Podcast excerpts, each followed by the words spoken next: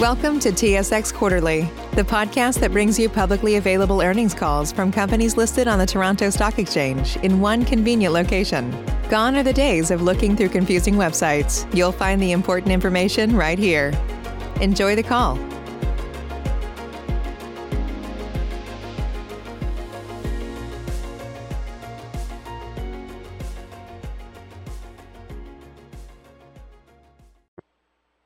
You for standing by. This is the conference operator. Welcome to the IGM Financial second quarter 2020 earnings results conference call. As a reminder, all participants are in listen-only mode and the conference is being recorded. After the presentation, there will be an opportunity to ask questions. To join the question queue, you may press star then one on your telephone keypad. Should you need assistance during the conference call, you may signal an operator by pressing star and zero. I would now like to turn the conference over to Keith Potter, Treasurer and Head of Investor Relations. Please go ahead. Thank you, and uh, good afternoon, and welcome to IGM Financial's 2020 uh, second quarter earnings call. Joining me on the call today are Jeff Carney, President and CEO of IG Wealth Management and President and CEO of IGM Financial. We have Barry McInerney, President and CEO of Mackenzie Investments, and Luke Gould, Executive Vice President and CFO of IGM Financial. Before we get started, I'd like to draw your attention to our cautions concerning forward-looking statements on slide three of the presentation. On slide four summarizes non-IFRS financial measures used in the material. And on slide five, we provide a list of documents that are available to the public on our website related to the second quarter results for IGM Financial. And with that, I'll turn it over to Jeff Carney. Thank you, Keith, and thank you everyone for joining us today. We're still living in interesting times, and I hope all of you are staying well.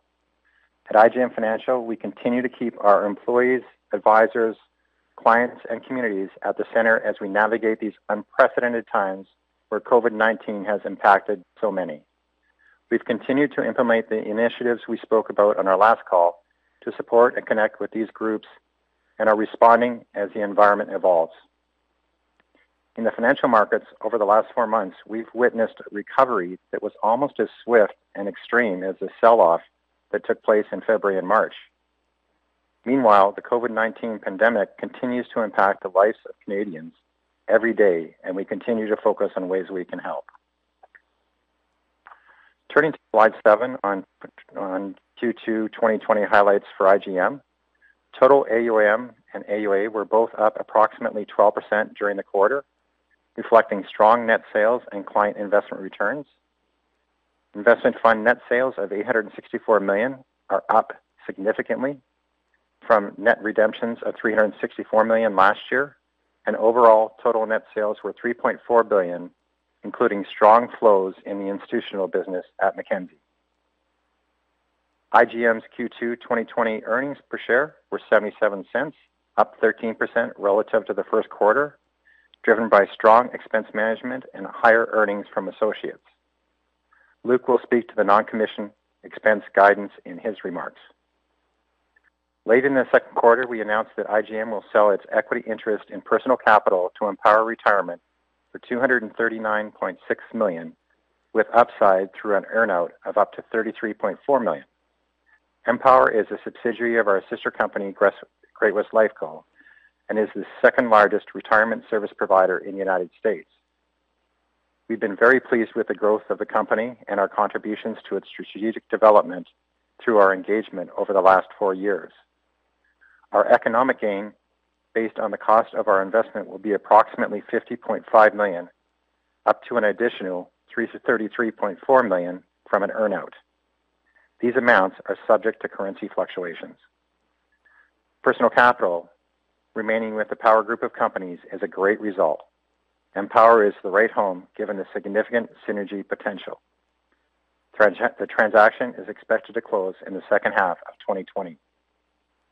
We're also excited about the most recent announcement to acquire GLC Asset Management, which will add to Mackenzie's scale and expand our distribution reach. Barry will speak to this in his comments. Slide 8 highlights performance of our major equity and fixed income indices.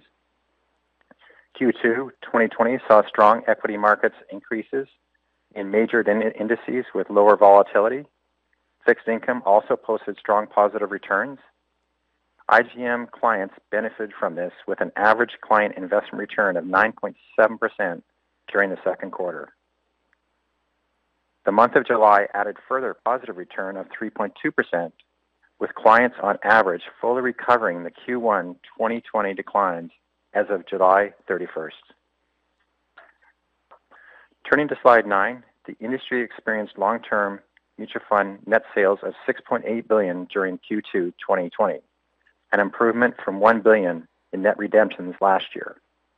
The industry advice channel net sales were 2.4 billion during the quarter. Turning to slide 10 on our results for the second quarter, average AUM of 159.2 billion decreased 1.6% year-over-year. Investment fund net sales of 864 million during Q2 2020 were a strong improvement over net redemptions of 364 million last year. As I mentioned, IGM's Q2 2020 reported earnings per share of 0.77 were up strongly compared to the first quarter. Slide 11 contains the breakdown of our IGM's quarterly results across our segments. We'll discuss the IG Wealth Management and Mackenzie segments in detail on the coming slides. Turning to IG Wealth Management's Q2 2020 highlights on slide 13. AUA at the end of June was 93.6 billion, up 9% during the quarter. As at July 31st, AUA is now 96.9 billion, up 3.5% during the month. IG's Q2 net client flows were negative 62 million. As a reminder, Q2 is seasonally weak in the terms of net flows. In the quarter, Canadians were less likely to change financial service providers.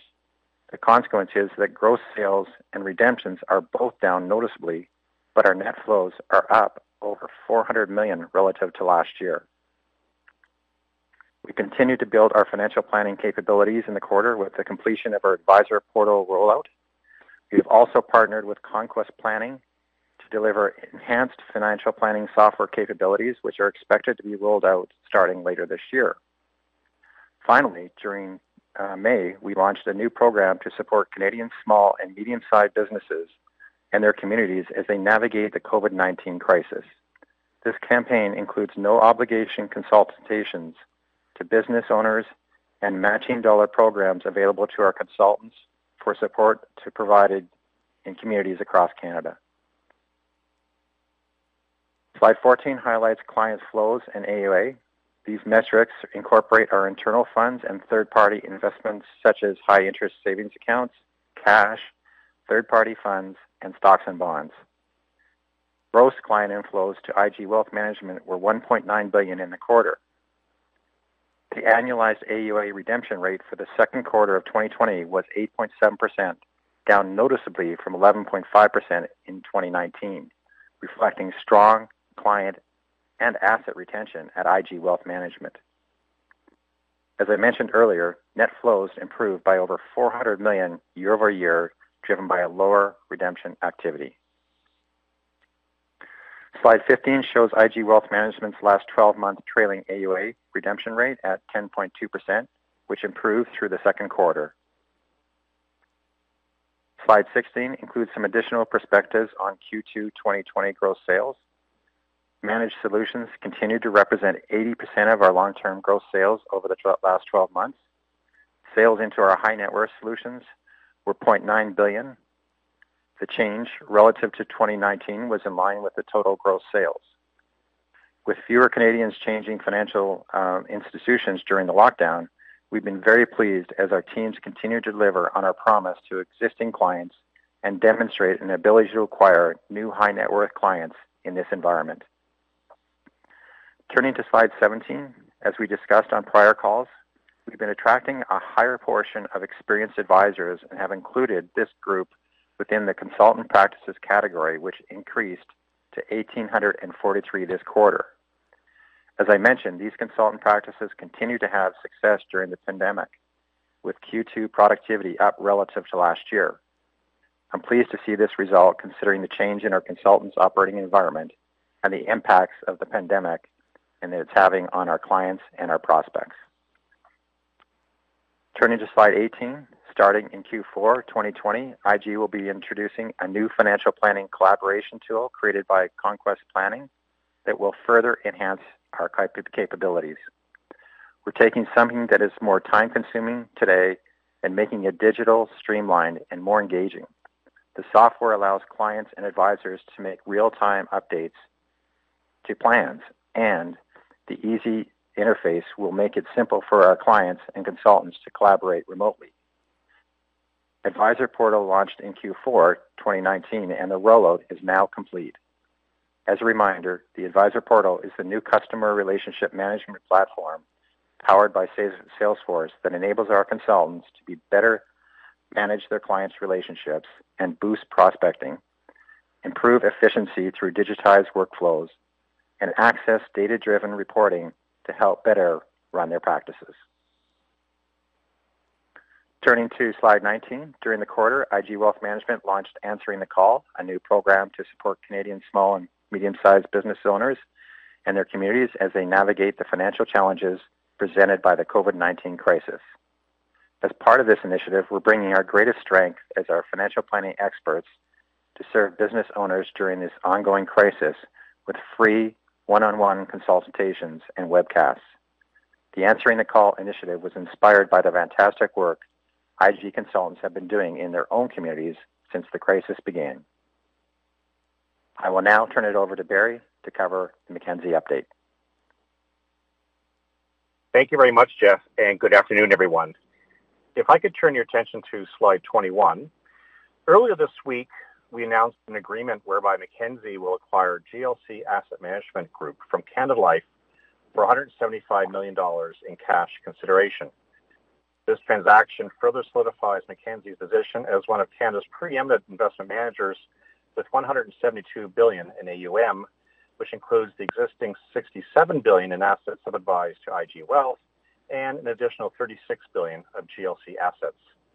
Mackenzie will become the core investment advisor to Canada Life's individual and group product offerings and will be a top three provider of investment advisory services in the fast-growing group channel, which is made up of defined contribution plans and other group retirement offerings. We are further adding to our investment capabilities, including a brand new Canadian equity boutique. We expect the GLC acquisition to add annualized run rate earnings before tax of approximately $20 million. As part of the arrangement, Mackenzie will sell the fund contracts relating to the private label Quadrus group of funds to a Canada subsidiary for $30 million in cash consideration. The Quadrus funds currently have 7 billion in assets, of which Mackenzie advises to approximately 2.5 billion today. Mackenzie will continue to provide administrative services to the fund family and will be positioned as core advisor to the platform. Canada Life will assume fund oversight responsibilities. The purchase price was established having regard to lost oversight fee revenue to Mackenzie of approximately 10 basis points per year on the in-force block of Quadrus AUM. The transaction is expected to close by the end of 2020 and will be accretive to 2021 earnings. I'll begin my comments on Mackenzie's Q2 2020 results on page 22. The Q2 financial market increases that Jeff spoke to earlier, combined with strong net sales, drove Mackenzie's total AUM up 16% to 73.2 billion. On a year-to-date basis, total AUM is up 4.3%. We saw Mackenzie's AUM increase of further 3.6% during the month of July, reflecting positive investment returns and strong net sales. We continue to gain market share with strength in retail and notable traction in the strategic alliance and institutional channels. The second quarter of 2020 saw record high net sales of 3.6 billion at Mackenzie. Investment fund net sales were 1.1 billion, excluding investments made by IG and IPC mutual funds into Mackenzie ETFs. Our retail investment fund net sales were positive 439 million in the quarter as we marked the 15th and 17th consecutive quarter of positive retail net flows for mutual funds and ETFs, respectively. Mackenzie's investment performance relative to peers remained strong in the second quarter, with 55% of mutual fund AUM in four or five-star funds, as rated by Morningstar. Slide 23 highlights Mackenzie's operating results. total mutual fund gross sales relatively unchanged year-over-year at 2.5 billion. However, we did see a slowdown in retail gross sales consistent with the industry trends Jeff spoke to earlier. Record high total net sales of 3.6 billion included positive contributions from our retail, strategic alliances, and institutional channels. Mackenzie's long-term investment funds net sales rate was 4.2% during the 12 months ending June 30th, 2020. and Investment fund net flows of 226 million in July was also very solid as our momentum continues. Mackenzie's institutional net sales of 2.5 billion reflected a number of wins over an extended period that all happened to onboard in Q2 2020. These wins included global equity, U.S. equity, fixed income, and currency overlay strategies. And as I mentioned on our May call, approximately half of the 2.5 billion related to the currency overlay strategy, where investment advisory fees are typically lower. Our institutional pipeline continues to be strong, with additional wins expected to fund during the second half of the year. Our retail results are highlighted on slide 24. As mentioned, both mutual funds and ETFs attracted positive retail net flows during the second quarter. Retail flows remain strong across most asset classes, and the 47 million increase relative to last year was largely driven by higher flows into income-oriented mutual funds and ETFs.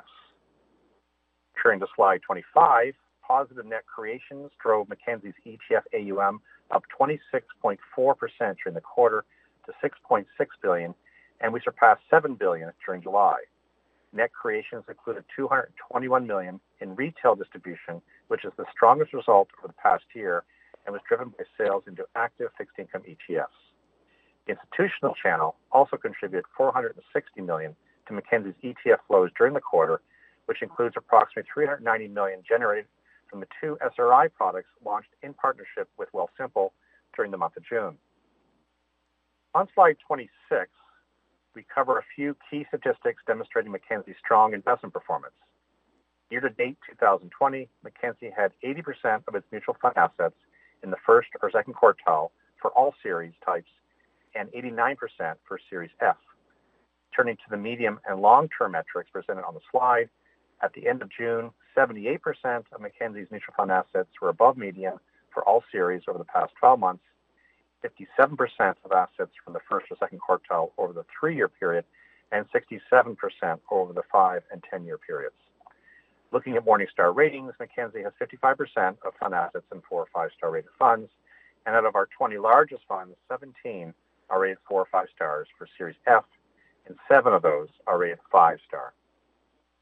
Turning to slide 27, you can see the strong Morningstar ratings across a number of our investment teams, including the Growth, Blue Water, Resources, Global Equity and Income, and Fixed Income boutiques. These teams and others delivered strong short-term performance measured by six-month and one-year asset-weighted percentiles. The Ivy team, Global Quantitative Equity team, and the Multi-Asset Strategies team all had strong year-to-date performance. Switching gears a bit, slide 28 highlights some of the favorable trends we're seeing in the Chinese asset management industry, where China AMC operates. At IGM and Mackenzie, we've been following the asset management industry in China for a very long time. As many of you will recall, we acquired 13.9% equity interest in China AMC in 2017 alongside Power Corp. Collectively, the Power Group of companies owns 27.8%, and CITIC Securities owns 62% of China AMC. This decision to take a strong minority interest in a leading Chinese asset manager and to find a strong local partner like CITIC Securities followed careful consideration of the best way to participate in the secular trends set to drive this industry's rapid growth. Three years later, we believe the Chinese mutual fund industry has reached a notable inflection point. While money market funds have experienced growth for some time now, industry watchers have been waiting for signs of meaningful growth in the long-term fund categories as the Chinese capital markets continue to strengthen. Industry AUM now stands at 9.3 trillion RMB when money market funds are excluded, up a staggering 55% during the last 12 months and doubling in under four years.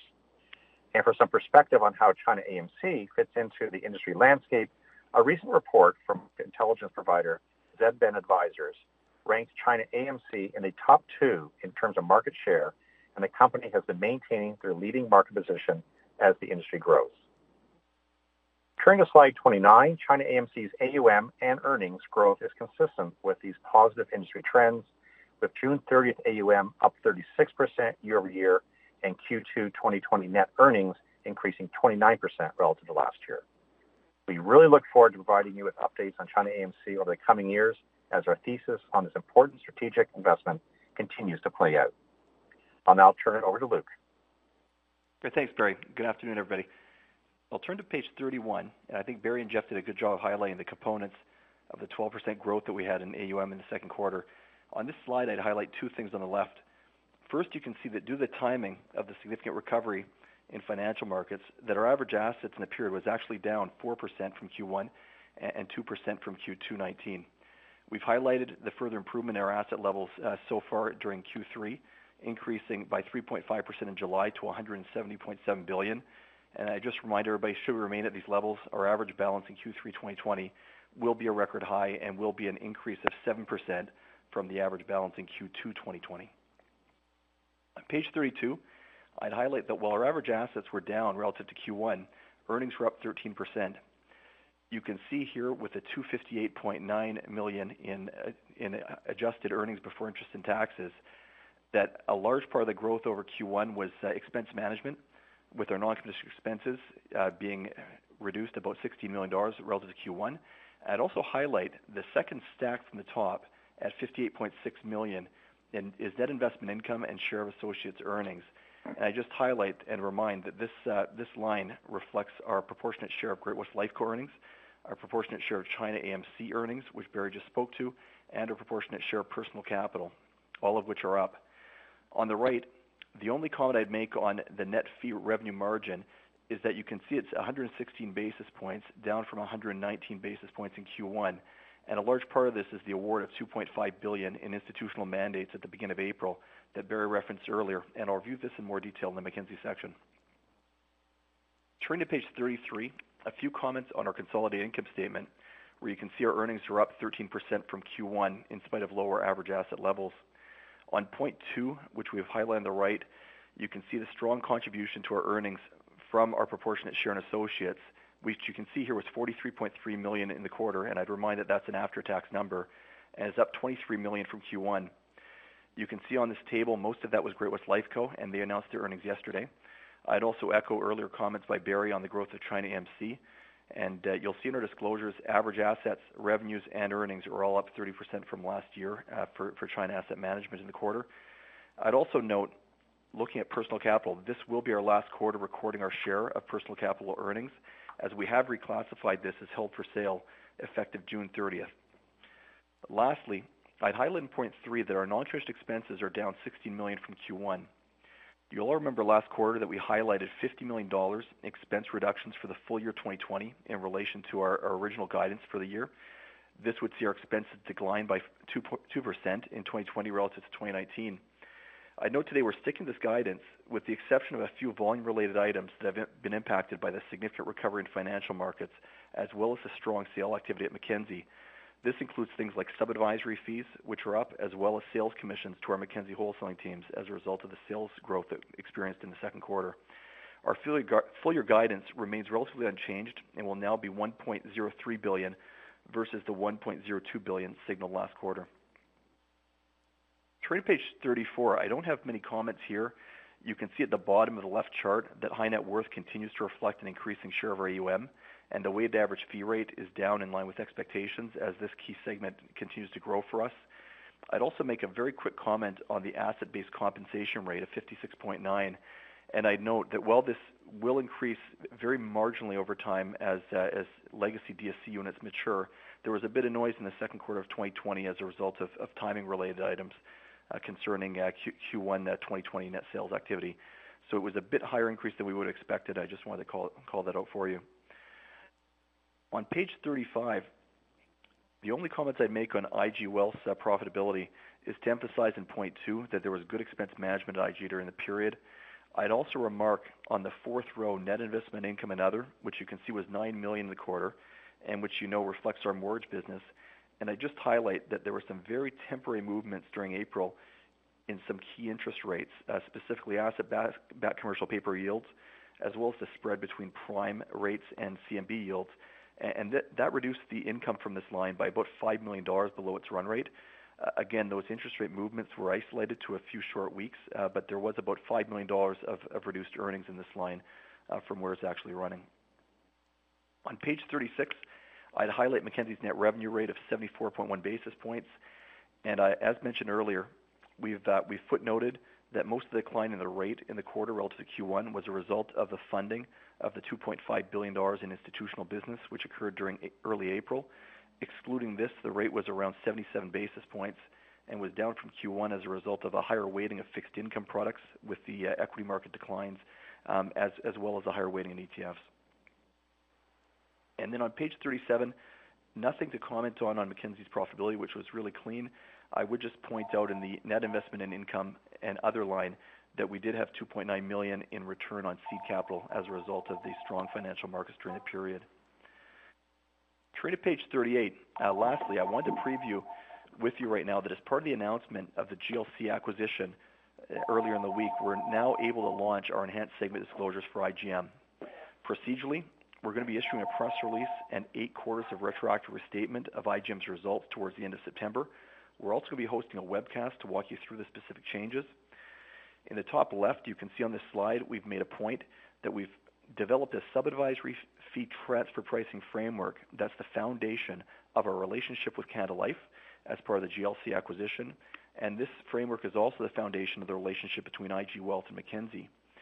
This transfer pricing framework is anchored off of posted fee rates by mandate for investment-only services within the eVestment database. The rates that we've arrived at also take into account the scale and the nature of the relationships that Mackenzie enjoys with each of uh, IG and Canada Life. And, and these rates are, are reflected, uh, are intended to reflect market. So if anybody out there has a 70 billion or 50 billion dollar block of business, uh, we'd be happy to talk. You can see how Mackenzie's business is evolving in the chart on the left. And going forward, IG, importantly, is going to be presented as a client to Mackenzie, paying market rates for sub-advisory services versus our prior cost share arrangement, which has served us um, over the last uh, three years. Um, as a consequence, I would highlight now around $50 million per year in pre-tax earnings will be reallocated from the IG segment to Mackenzie as IG now pays market rates for these services as opposed to a cost share. On the right, you can see our new segments, which really showcase the distinct features and drivers of our wealth management business versus our asset management business.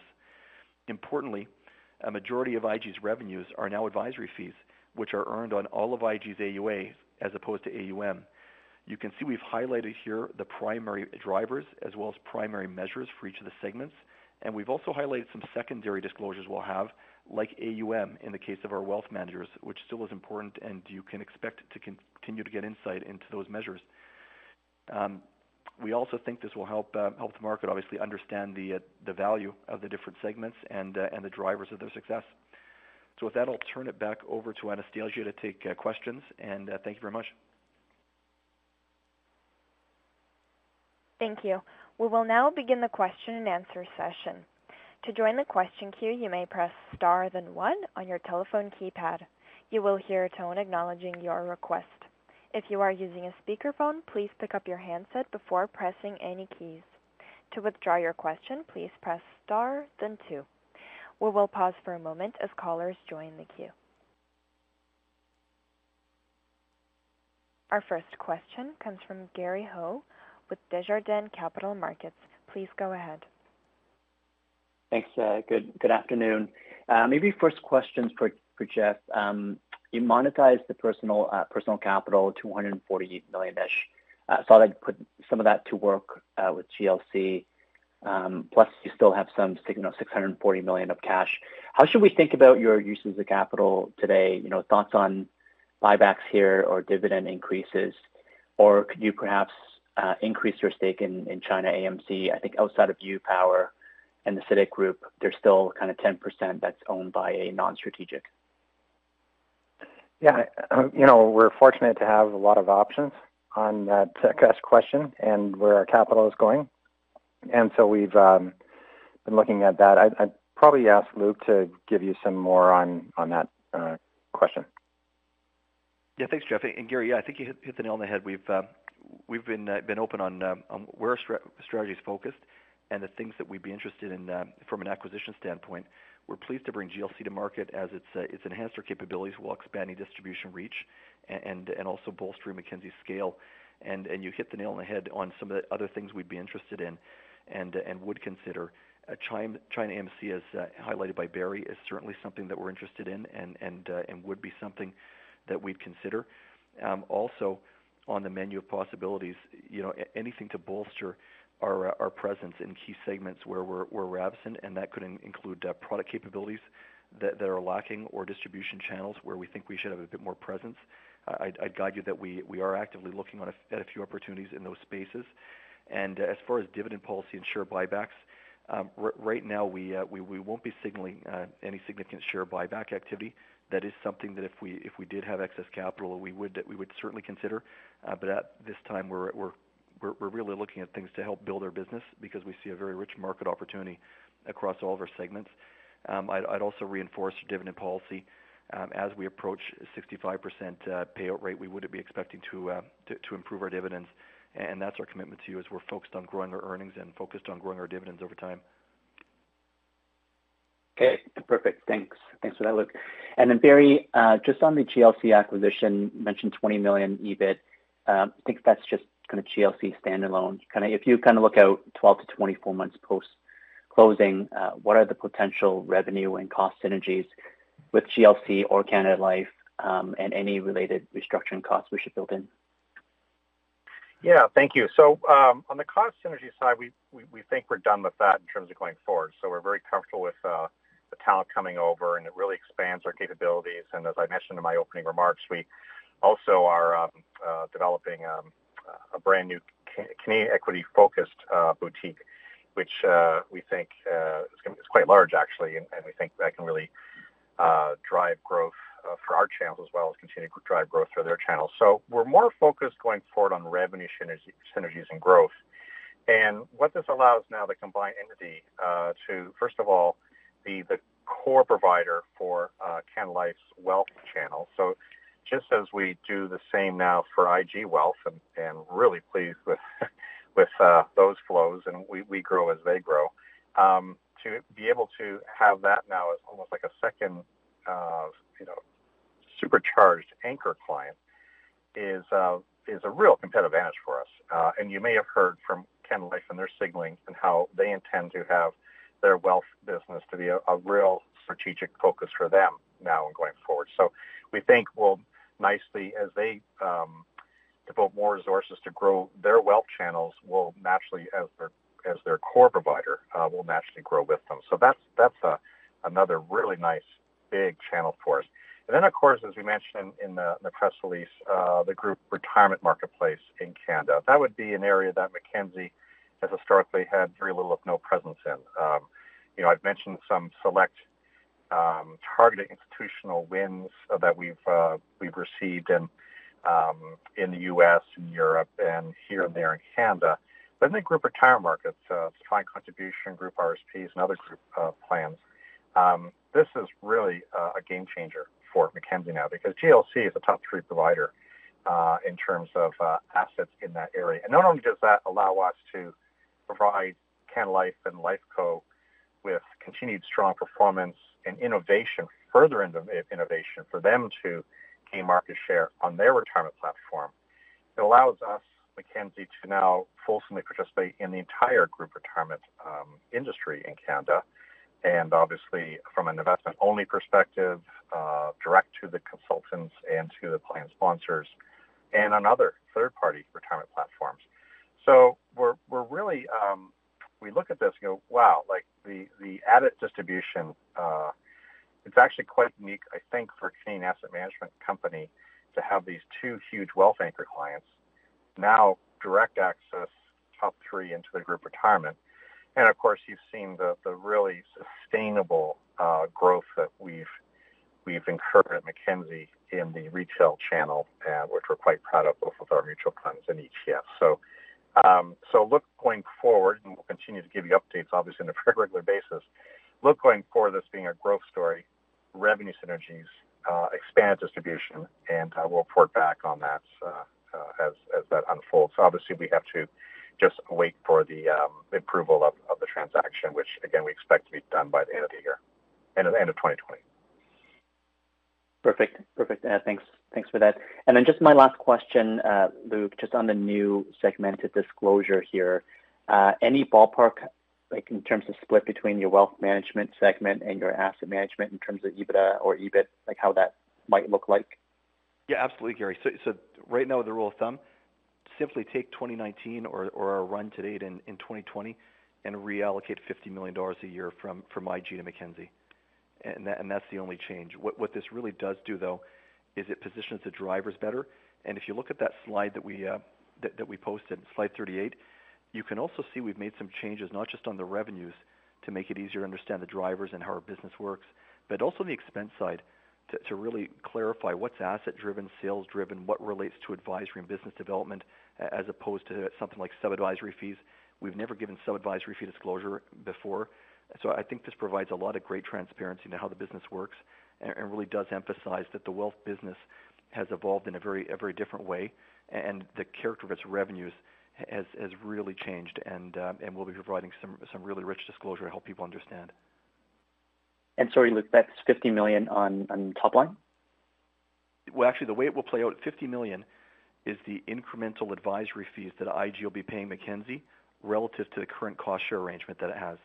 So you can think of Mackenzie having, call it an extra 100 million of revenue and an extra 50 million of expense, and there being a transfer of 50 million of pre-tax profit between the two segments. Got it. Okay. That's helpful. Okay, that's it for me. Thank you. Our next question comes from Geoff Kwan with RBC Capital Markets. Please go ahead. Hi, good afternoon. Um, maybe just expanding on, Gary's question with respect to like the GLC and acquisitions. Um, we've seen obviously from, the power complex a number of different transactions, whether or not it's been you know surfacing value, um, simplifying the structure. Um, but with respect to IGM, you know, there's the, the China AMC stake held at Power, and there's also the one that's held by, you know, another shareholder that's not CITIC. Like, does, does it make sense to you to have have the CITIC stake, uh, sorry, CITIC, the, the China AMC stake that Power owns housed within IGM, or are there other assets like the Sagard funds that might make sense if we're thinking about assets within the power complex as opposed to third-party acquisitions? Uh, Luke, I'll start. Maybe Luke can jump in, or, or and or Jeff. Um, thanks, Jeff, for your question. The uh, first of all, on the um, CAMC. So uh, again, you can probably tell we're remain very excited by that investment by IGM Mackenzie in that space and in collaboration with Power. And um, I just want to emphasize, as, as you well know, and everyone well know, well knows, it's very important for us of that strong minority stake because what that allows us to do is to let them be the best they can be as a preeminent Chinese company. Obviously, restrictions and regulations are opening up in China that uh, a lot of global asset management companies are going into China to build build out their own plant, so to speak. Uh, we believe there's a huge competitive advantage uh, for years to come for local. So we want to retain the minority. Um, and um, and Jeff mentioned on capital, if, if the opportunity arose either for the power stake and or uh, the additional 10% that's that's held by an external um, investor outside of CITIC and uh, Power, then we would we would be open open to consider that. Yes. Yeah, Barry, I'd, I'd add on. I think I mentioned earlier we're considering it, and, and we'd certainly be interested in it. As, as you know, Jeff, we we, uh, we, we love this investment. It's a, for us a secular investment. We love the relationship with, that we have with with China AMC and with CITIC Securities. So so so as, as far as your broader question of, of where where do all the pieces belong, for for IGM, we're, we're certainly uh, open to considering it and, and certainly interested in consolidating the investment or inc- otherwise increasing our investment with, with Barry's qualification. We really like being a, a strong minority shareholder within this uh, within this company's ecosystem. Okay, and then just uh, my other question was uh, on the IG Wealth side. Obviously, there's both the net sales, but there's also the client flows. But just wondering if there's anything you're seeing um, in terms of improvements and, and, and when when you see the timing of the improvement Uh, to getting back into the positive net sales territory. Um, at the IG Wealth side? Yeah, I think we're really close. Um, we feel really good. We've got a lot of uh, the projects that we've been working on for the last uh, two and three years to become, you know, a great company with a modern experience for all of our clients and our consultants. And we've landed Salesforce for all of our consultants. We um, have done a uh, relationship with um, a new provider that uh, in the marketplace on um, how to build a financial plan really simply and interactively. And so we've got some differentiated capabilities as a result of that and the head starts on it versus our competitors. And so we're really focused on our clients and making sure we have all the tools and the capabilities then to make our consultants look great when they're in front of their clients. And we've come a long way there too. And um, you know, it's been a it's been a lot of work for everybody in our company, and uh, and it's great to see these new prod in the projects that have been going on for quite a while landing. And uh, we had a great board meeting uh, this week, and we were really excited about sharing all of the the progress that we've made and you know, where we are in our company. And so I expect positive flows going forward for 2020 and uh, lots of uh, growth onward. And maybe, Jeff, I'd add to that, just for Jeff on the, and it speaks to the same disclosure changes as well. So year to date, June, we're we're positive net flows of of about 300 million dollars. We we reported positive net flows again in July. I'd anchor again, you know, we generate advisory fees now, and it's generated all of our all of our uh, assets. And so net flows is our primary measure. I'd also highlight, as as reviewed by Jeff, our net flows were up by just under 500 million dollars year-over-year um, in Q2 2020 versus Q2 2019. Uh, so that's significant improvement during a pandemic. One of the also, the other trends that uh, was in the IG slides, gross sales are down a lot, as are redemptions. And Jeff mentioned it has to do with Canadians not being as likely to change financial institutions uh, at the distributor level during the pandemic. So what I would highlight to the market and to you is during January and February, we did see very significant um, improvement in new client acquisition, particularly in the high net worth segment. A lot of that new client acquisition has slowed during the pandemic. In spite of that, our net flows are improving significantly. Um, and we don't feel as things continue to improve, that that momentum that we have on new client acquisition is gonna slow down. So there is a bit of an interruption on client relationships being a bit stickier during the pandemic, but but, but we see the business being much healthier than it was a year ago, and a lot of momentum there. And I would remind you, for us, the measure is is net flows right now that is driving the bulk of our revenue, and and we are positive year to date. Great. Thank you. Our next question comes from Scott Chan with Canaccord Genuity. Please go ahead. Hi, good afternoon. Um, Luke, just going back to the new disclosure coming in Q3, um, and you talked about retroactive restatements. Is this something that you're gonna provide to us before Q3 uh, earnings in terms of the retroactive? Yeah, absolutely, Scott. So our uh, our plan is to have in either the third week of September or fourth week of September, we'll be issuing a press release. You can expect to receive a package of, much like our supplemental disclosure package right now, of eight quarters of all of our metrics going out uh, retroactively. And that should provide everybody with about five or six weeks to to understand the uh, the changes and uh, and to anticipate our Q3 results before they come out in the first uh, week in November. Okay, and We will be hosting a webcast to walk everybody through through it in late September.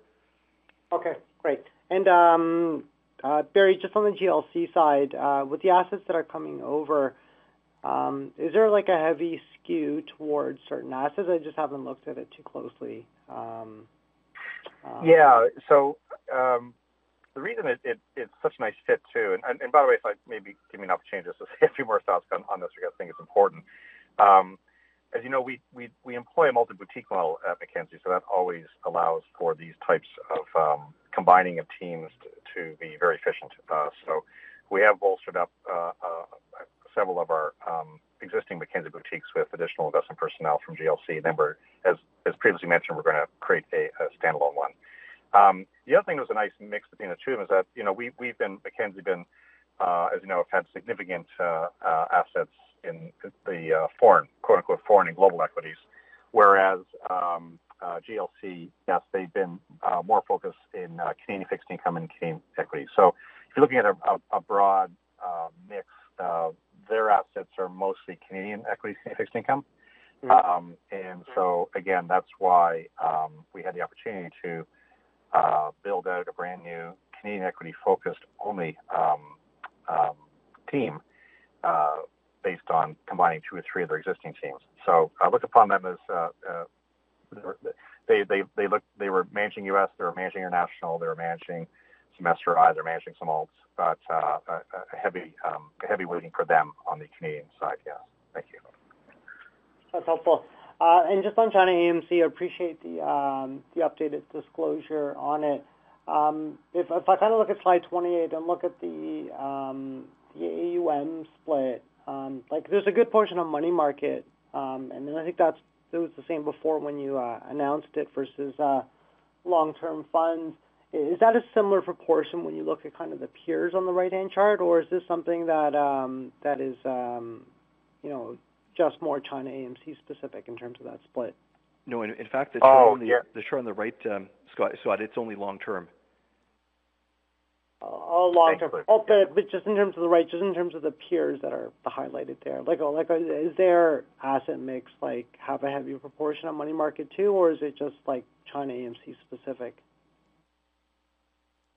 Yeah, the look, we can, jump in here as well. So the when you look at the um, you know the top 10, 20 firms uh, in China, um, there are a, handful that have significant uh, proportion, disproportionate weightings towards money market, and CMC is not is not one of them. CMC has a fulsome allocation to money market, but uh, you know they're multi-channel, multi-asset class, uh, balance, uh, fixed income, equities. So they would not stand out. You know, I don't know the number offhand, but they they're either average or below average in terms of the proportion of their total AUM in money market. And, and if I can elaborate on this point, because it's a very important one, and, and Luke, Luke can help me out here. Um, you know, we've been studying this for years, and, and we, we, you know, we saw this in North America, right, 25 years ago. We had heavy skewing at that point in time uh, towards money market, and then that that migration over to rotation and migration over to long uh, long term happened in Canada and U.S. Uh, so we always expect that to happen in China. What what uh, precluded it from starting was uh, a interest rates uh, being robust, nicely high, very high in, in relatively speaking in China for many years that's come down. They've been their interest rates are really normalizing. I mean, I think when we uh, put the investment in IGM Mackenzie, uh, interest rates probably were five, six, seven, eight percent. That's a healthy return, right? B, uh, and so that's normal. That's normalized down to more like two or three percent. Uh, uh, B, there's been some rule changes in regulations. Uh, there used to have be some regulations that actually quite advantaged money markets uh, more so than um, even uh, short-term non-money market investments and those have been uh, changed in China over time. And it's really just the maturation of the industry, right? It's only a 20-year-old industry. Uh, you can see the numbers on the left. Uh, if you look at the 16.8 trillion rather renminbi, that is uh, in total that's double the size of um, the Canadian mutual fund industry already, and it's still young. And even if you look at just the 9.3 trillion, which which we alluded to, which is long term, uh, that in itself is is the same or slightly bigger just by itself than the entire uh, Canadian mutual fund industry. So a lot of potential here. But we did want to, we, we thought it was a good time to let you know that we've been studying this. Industry experts agree with us that this rotation is, it won't be straight line, but this rotation now is happening. So not only are the long-term funds growing just from the natural forces of a large population, high savings rate, right, and a strong conviction by the government for a three-pillar retirement system, just like we have in Canada here in the U.S. But also, we believe the long-term funds will now accelerate in growth because of the rotation from short-term to long-term. So it just takes it takes time and some some um, catalysts like interest rate normalization, like some regulations, and just the continued continued evolution and maturation of the of the industry in China. That is that's a great point. And maybe just lastly on China AMC, um, I recall they were a pretty big ETF player in China. Is that still the case? They are uh, number one market share. Yeah, they have approximately uh, approximately we can get a number for about 30 percent market share in ETFs, and that's been growing very well also in China. Still, uh, it's a younger industry than Canada, uh, but um, uh, it's it's growing fast, and they're number one market share. Yeah. Okay. Um, It's, it's okay. If it if it, help, if it helps you or anybody else, we can we can send the uh, the industry breakdown for money market funds as well. Yeah. China AMC's got three percent share. Tianhong is the leader, and and they're almost exclusively money market fund, and uh, and they've got 1.4 trillion in money market funds. So that's the only conspicuous difference you'll see in relation to page 28. But but we can yeah. we can send to everybody, of course, you know, the rankings uh, including money market fund if it's helpful. Oh, that'd be great. Okay, thanks a lot, guys. Yeah, no problem, Scott. Our next question comes from Tom McKinnon with BMO Capital. Please go ahead. Yeah, thanks very much. Uh, good afternoon. Uh, just a question with respect to the GLC acquisition, uh, and I'm trying to get to, the accretion that we would expect in 2021. Uh, so on slide 21, it mentions uh, run rate of 20 million EBIT, but that's sort of before purchase price amortization and financing costs. So just trying to wonder what some of those would be. And then the loss 10 beats um, from uh, the uh, Quadrus deal. Is, is we apply that to seven billion to the seven billion of assets, and uh, are there any other expenses that would have been related to that? Uh, just sort of help me walk through uh, the earnings accretion associated with that. That was actually really good, Tom. You, you got all the you got all the pieces. Yeah, so we, we got about we got just over twenty million dollars of incremental earnings at current asset levels um, coming over in relation to the GLC acquisition. Uh, that that's obviously pre-tax. Uh, we will have a component of uh, purchase price amortization. You, can think of that being, you know, call it in a five five million dollar range. We haven't finalized that yet, but we will be soon in publishing it some very slight financing costs in the deal. But the biggest one you highlighted, it's the oversight fees on on the Quadrus group of funds. So we've highlighted 10 basis points, and you can think of that being, you know, an in-force block that that would have been declining over time. So think of that being about $5 million pre-tax in, in 2021 and, and declining beyond that. So, so I, I think you've got the right um, the right components, but but I would qualify all of that. That's accretive, and it's all at current asset levels. Um, we expect further growth, not just from uh, assets rising, uh, but but also from, you know, continuing to build the business. So, so, but you got the right pieces. And I guess the headline is, you know, we're in the 10 million dollar vicinity pre-tax. It's it's very small in relation to our 1 billion dollars of pre-tax earnings a year. Okay. And then as a follow-up, just with respect to the China AMC investment, um, what other kind of synergies do you get from uh, China AMC? I mean, obviously you've got a slide here to show that's a good investment, that the strategic investment that you've made. Uh, you know, you could have got some FANG stocks, and those are pretty good. Uh, they would have shown some nice slides as well. But what do you get other than just a nice share of their of their earnings? Do you learn anything about the the industry from them? How does that translate into uh, your earnings excluding uh, um, China AMC? Yeah, uh, I'll start with that one. Um, so put it in two buckets. Uh, Well, three, I guess. First is one you mentioned, is that the fact that obviously we have um, a significant investment in them. So as they grow, we grow our, you know, our proportion of the earnings. The other way we're working with them from day one is um, cross-selling of our own investment capabilities, uh, their capabilities into Canada and our capabilities into China. Um, and that's going to get larger and larger. It, it's been taking some time to get some traction, but for instance, uh, their capabilities into Canada, we have the uh, Mackenzie China Equity Mutual Fund. It's up to about $75 million. That's all fresh money coming in from third-party retail. Uh, and um, you know that will only accelerate as investors. Uh, and we're doing a lot of education around this. Uh, BMO does too, by the way, as we know. but they uh, do a lot of education around the fact that this is uh, China equities is, is too big to ignore. You have to now allocate it into your portfolio as a separate uh, separate allocation, even from a pure risk diversification perspective. So we're starting to see some traction. Flows every day. Flows come in. So look for that to grow. We have opportunities, obviously, at the appropriate time to do the same thing on their fixed income capabilities. So that will grow nicely over time. Um, we um, are, uh, as Mackenzie, obviously, as we mentioned, part of our institutional um, sales strategy uh, in Canada and outside of Canada is to selectively look for opportunities where institutional plan sponsors will hire us for mandates. In China, we are selling into China Mackenzie. Um, and um, CMC is also, we mentioned number one market share in, um, in ETFs.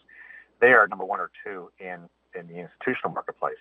And so um, they're great partners in looking, uh, looking for referrals uh, for institutional uh, Chinese investors in China looking for global um, equity or fixed income allocations. And so um, the pipeline is growing. They're having good discussions there. So that's an opportunity.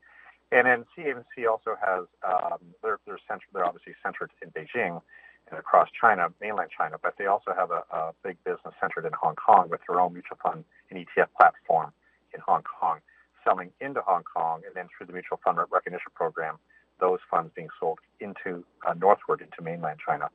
We last year or so uh, started uh, to sub-advise one uh, fund for them in that area. So you're going to start to see uh, those connections being made early days, but we're really excited by those additional two-way upselling opportunities. And then finally, the third bucket is, yeah, just knowledge transfer. Uh, we've been at that, that for four years now with them for um, IGM Mackenzie and longer for Power. And, uh, you know, uh, obviously pre-pandemic, they, they would come over all the time to Canada and we would uh, educate them. We want to make them better. And we, when we see leading trends on, for instance, ESG, so now they're the first Chinese asset management company to sign the United Nations Principles for Responsible Investing.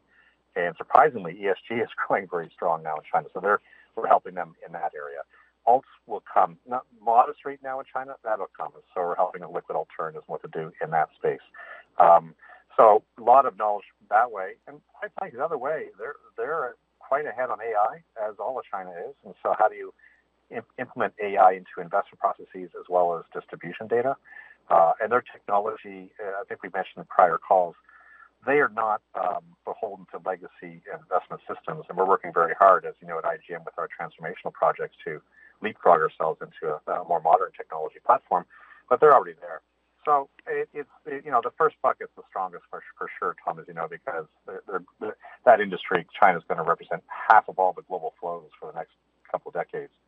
But we're really pleased early days about the cross-selling of investment capabilities as well as the knowledge exchange. Thanks very much for the color. You're welcome. Our next question comes from Graham Ryding with TD Securities. Please go ahead.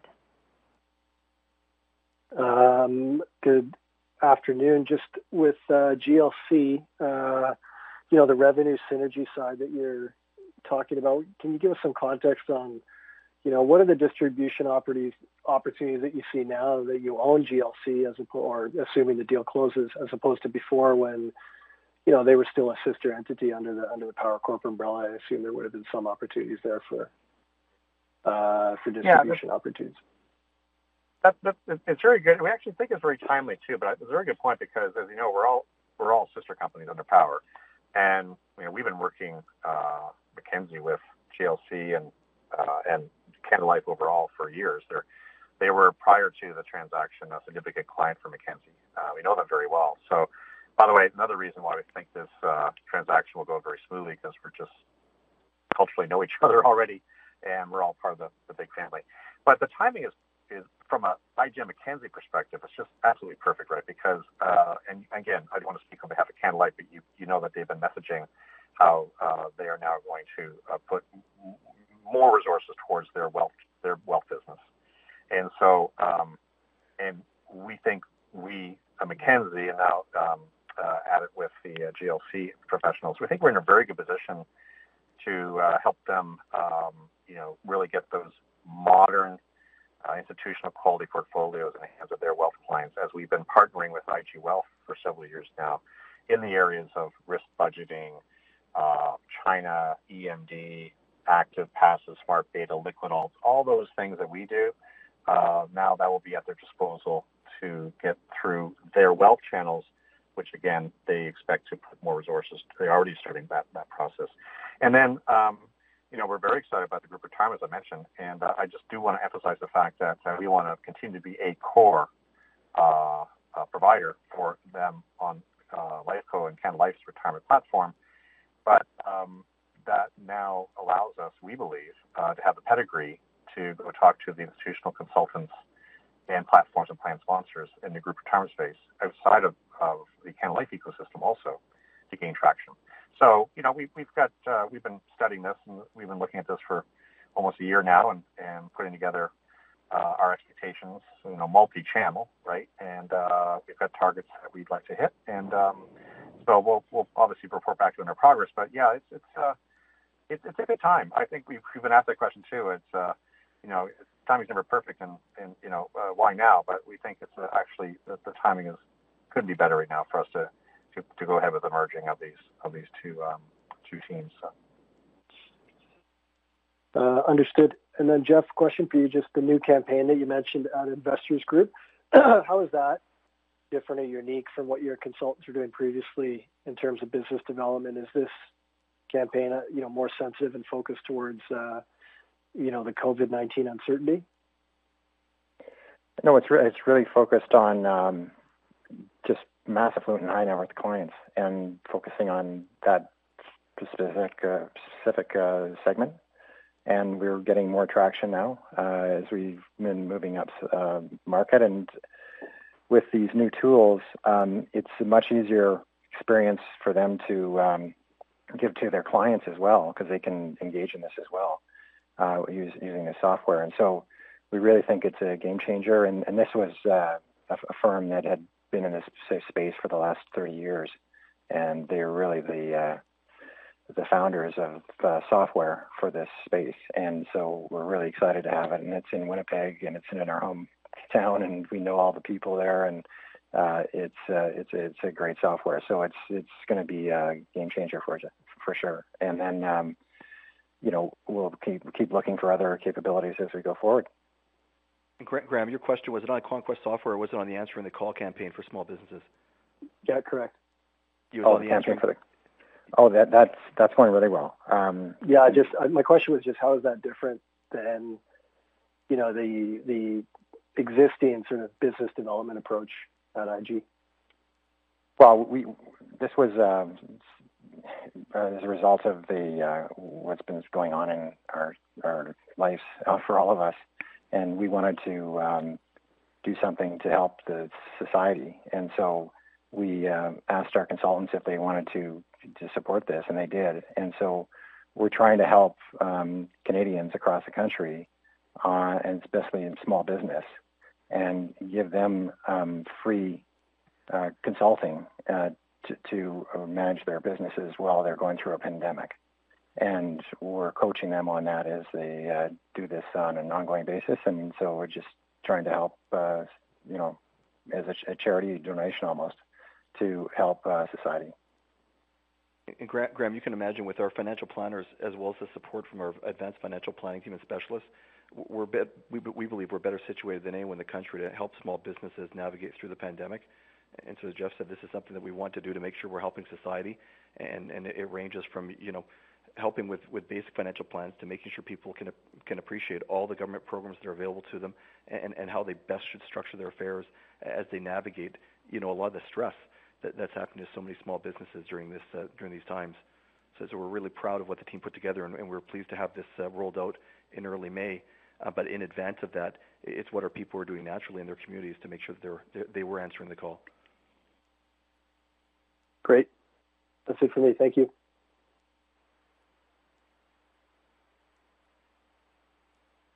This concludes the question and answer session. I would like to turn the conference back over to Jeff Carney for any closing remarks. Well, uh, thanks for everybody for your time today. I really appreciate um, the questions. Obviously, a great conversation uh, for the last uh, 60 to 90 minutes that we've been on the call. And um, we uh, wish you all a best uh, summer, and we'll see you in the fall. Thank you.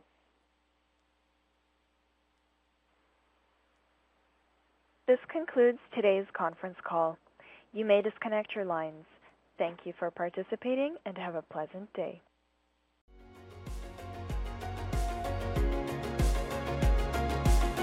Thank you for listening to TSX Quarterly. If you enjoyed the cast, remember to leave a good rating. And remember, for any additional inquiries, please consult the company's investor relations section on their website. See you next time.